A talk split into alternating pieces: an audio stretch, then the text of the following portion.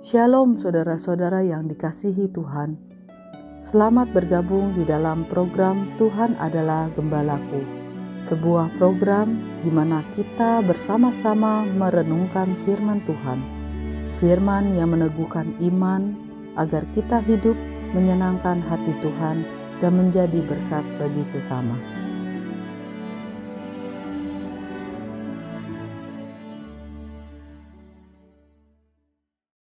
Shalom saudara-saudara yang dikasih oleh Tuhan. Mengenal Tuhan Yesus dalam hidup kita itu merupakan sebuah berkat yang besar dan sangat mempengaruhi hidup kita. Bagaimana hidup kita bermakna dan bermanfaat dan memuliakan Tuhan.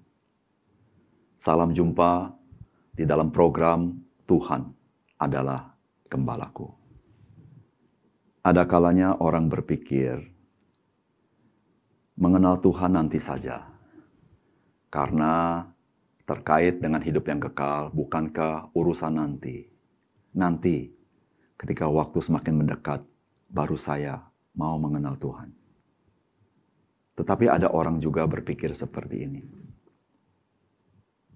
Hidup yang kekal memang nanti. Dan sekarang, sementara saya hidup di dunia ini, saya akan berusaha merebut hidup yang kekal itu dengan cara berjuang dengan beribadat yang baik, berjuang mengikuti aturan-aturan yang baik, supaya saya dapat hidup yang kekal. Saudara-saudara, apakah itu yang Tuhan inginkan dalam hidup kita?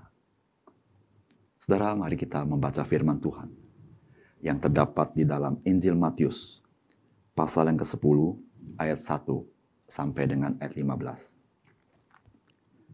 Yesus memanggil kedua belas muridnya dan memberi kuasa kepada mereka untuk mengusir roh-roh jahat dan untuk melenyapkan segala penyakit dan segala kelemahan. Inilah nama kedua belas rasul itu.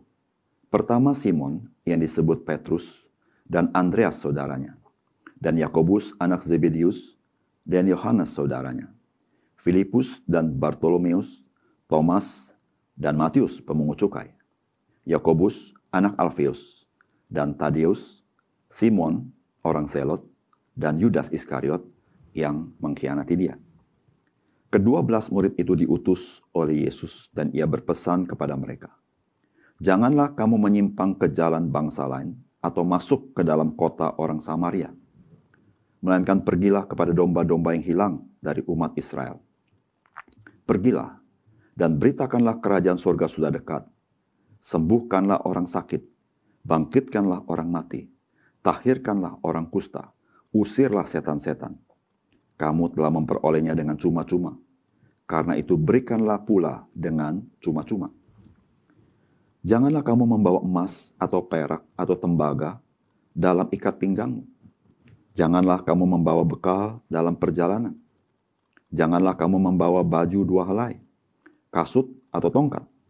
Sebab seorang pekerja patut mendapat upahnya. Apabila kamu masuk kota atau desa, carilah di situ seorang yang layak dan tinggallah padanya sampai kamu berangkat. Apabila kamu masuk rumah orang, berilah salam kepada mereka. Jika mereka layak menerimanya, salammu itu turun ke atasnya. Jika tidak, salammu itu kembali kepadamu.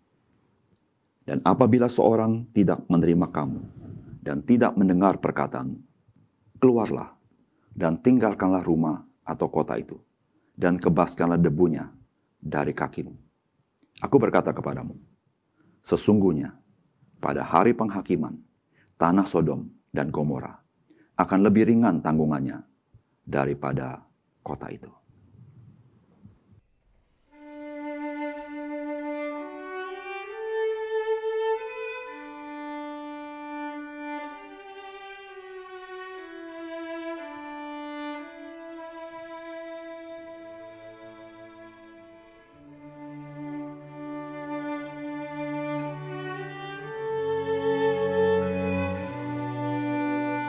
Saudara-saudara yang dikasih oleh Tuhan, percaya kepada Tuhan Yesus, saudara akan menerima hidup yang kekal. Namun tidak berhenti sampai di sana. Tuhan juga ingin memakai saudara dalam kehidupan saudara. Sehingga hidup yang fana ini menjadi hidup yang bermakna, hidup yang bermanfaat, hidup yang mempermuliakan Tuhan, bernilai kekal di dalam kehidupan kita. Tuhan Yesus tidak ingin saudara dan saya hidup bagi dirimu sendiri. Tapi Tuhan ingin saudara menjadi berkat bagi orang lain. Di situlah kita mempelajari bagaimana Tuhan Yesus memanggil 12 muridnya. Tuhan Yesus melatih mereka. Bukan saja melatih mereka untuk melayani, tapi Tuhan Yesus juga memberikan kuasa untuk mereka melayani. Saudara-saudara yang kasih dalam Tuhan, bukankah sesuatu yang indah?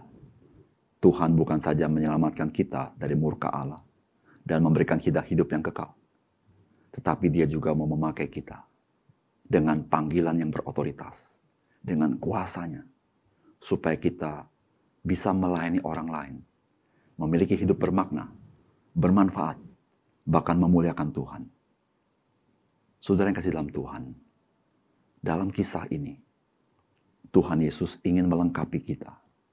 Bagaimanakah seharusnya kita melayani di tengah-tengah dunia ini sesuai dengan panggilan yang Tuhan berikan kepada kita. Yang pertama, saudara-saudara. Saudara ketika Tuhan memanggil kita untuk melayani di dunia ini, yaitu melayani, memberitakan kerajaan sorga sudah dekat. Saudara, apa artinya memberitakan kerajaan sorga sudah dekat? Kerajaan sorga atau kerajaan Allah itu datang pada saat yang sama ketika Tuhan Yesus datang. Sehingga saudara-saudara, ketika berbicara kerajaan Allah sudah dekat, sebetulnya Tuhan ingin kita memberitakan Yesus Kristus, juru selamat. Karena keselamatan itu sudah tiba, karena Tuhan, dia sudah datang.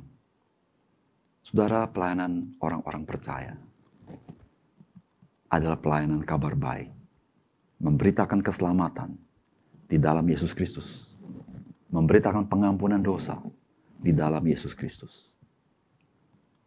Pelayanan yang dilakukan oleh orang percaya ada pelayanan terkait dengan hidup yang kekal yang tidak dapat diusahakan manusia, yang tidak dapat melalui perbuatan baik ataupun ritual-ritual yang dilakukan oleh manusia, kecuali karena pemberian melalui Yesus Kristus.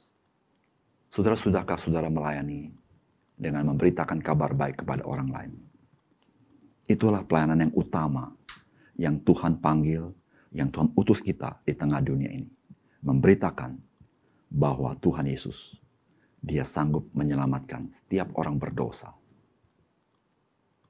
Yang kedua, saudara-saudara, saudara melayani orang lain harus dengan hati yang peduli akan kebutuhan orang lain. Itu yang Tuhan katakan, saudara-saudara. Sembuhkanlah orang sakit, bangkitkanlah orang mati, tahirkanlah orang kusta, usirlah setan-setan. Saudara, kita perlu memberitakan kabar baik. Itu adalah pelayanan yang utama. Namun saudara, ketika kita melayani, mari kita punya hati akan kebutuhan orang lain. Kebutuhan orang lain adalah sesuatu yang orang lain anggap begitu penting dalam hidupnya. Ketika saudara dan saya peduli akan hidupnya, dia tahu saudara sedang mengasihi dia. Saudara ada banyak orang putus asa di tengah dunia ini. Sebagaimana dicatat di Alkitab. Pada zaman itu orang kusta, orang putus asa. Orang yang sudah mati juga putus asa. Tetapi saudara-saudara, Tuhan memberikan kita kesempatan untuk peduli kepada mereka dengan hati kita dan dengan kuasa Tuhan kita melayani Tuhan. Sehingga orang melihat akan kasih Tuhan dalam hidup mereka melalui kita.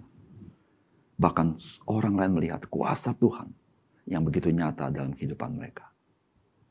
Saudara melayani harus dengan hati kita yang mengasihi. Melayani bukan dengan rutinitas, tanpa hati. Melayani harus memperhatikan kebutuhan orang lain. Mari pekalah akan kebutuhan orang lain. Supaya saudara dan saya bisa menyatakan kasih Kristus kepada orang lain. Yang ketiga, saudara-saudara. Saudara-saudara, mari kita melayani dengan memperhatikan budaya kepada siapa kita melayani. Saudara, ketika Tuhan Yesus mengutus murid-murid untuk melatih mereka melayani, maka saudara-saudara, pelayanan yang mereka lakukan adalah kepada orang-orang Yahudi. Orang-orang Yahudi mempunyai budaya sendiri, di mana budaya menyambut tamu di rumah mereka adalah budaya yang dianggap sebagai ekspresi iman mereka dalam mereka melayani Tuhan. Oleh karena itu, saudara-saudara, murid-murid Tuhan Yesus tidak perlu membawa bekal. Bukan karena mereka tidak mau bayar harga. Tetapi murid-murid Tuhan Yesus bisa tahu apakah orang itu menerima mereka dengan baik. Saudara yang kasih dalam Tuhan.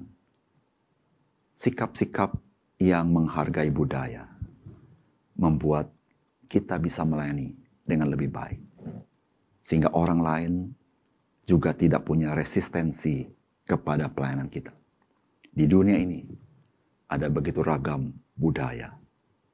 Ketika kita mengenal budaya itu, mari kita melayani mereka dengan mengerti apa kebiasaan mereka, apa budaya mereka.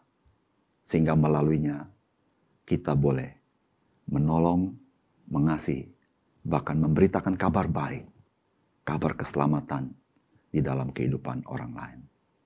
Saudara, orang yang mengasihi haruslah orang melihat orang lain apa adanya. Sebagaimana adanya dia, kita melayani dia dengan kasih Tuhan.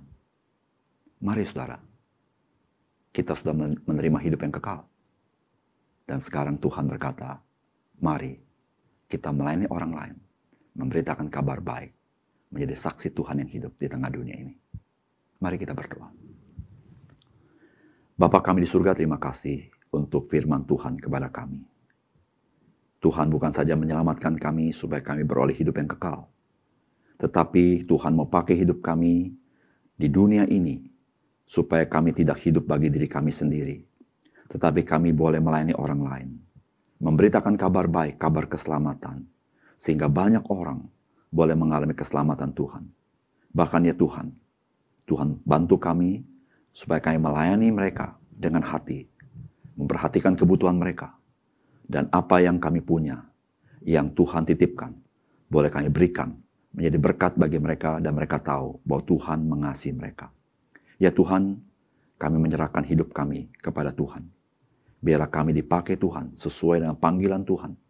Ajar kami peduli kepada mereka, mengerti kondisi mereka, mengerti budaya mereka, supaya kami boleh memberitakan kabar baik sesuai dengan maksud dan pimpinan Tuhan. Tuhan kami serahkan hari ini kepada Tuhan. Pakai kami di mana pun kami berada kami boleh melayani orang lain. Sehingga nama Tuhan dipermuliakan dan orang lain diberkati Tuhan. Terima kasih Tuhan. Di dalam nama Tuhan Yesus kami berdoa. Amin.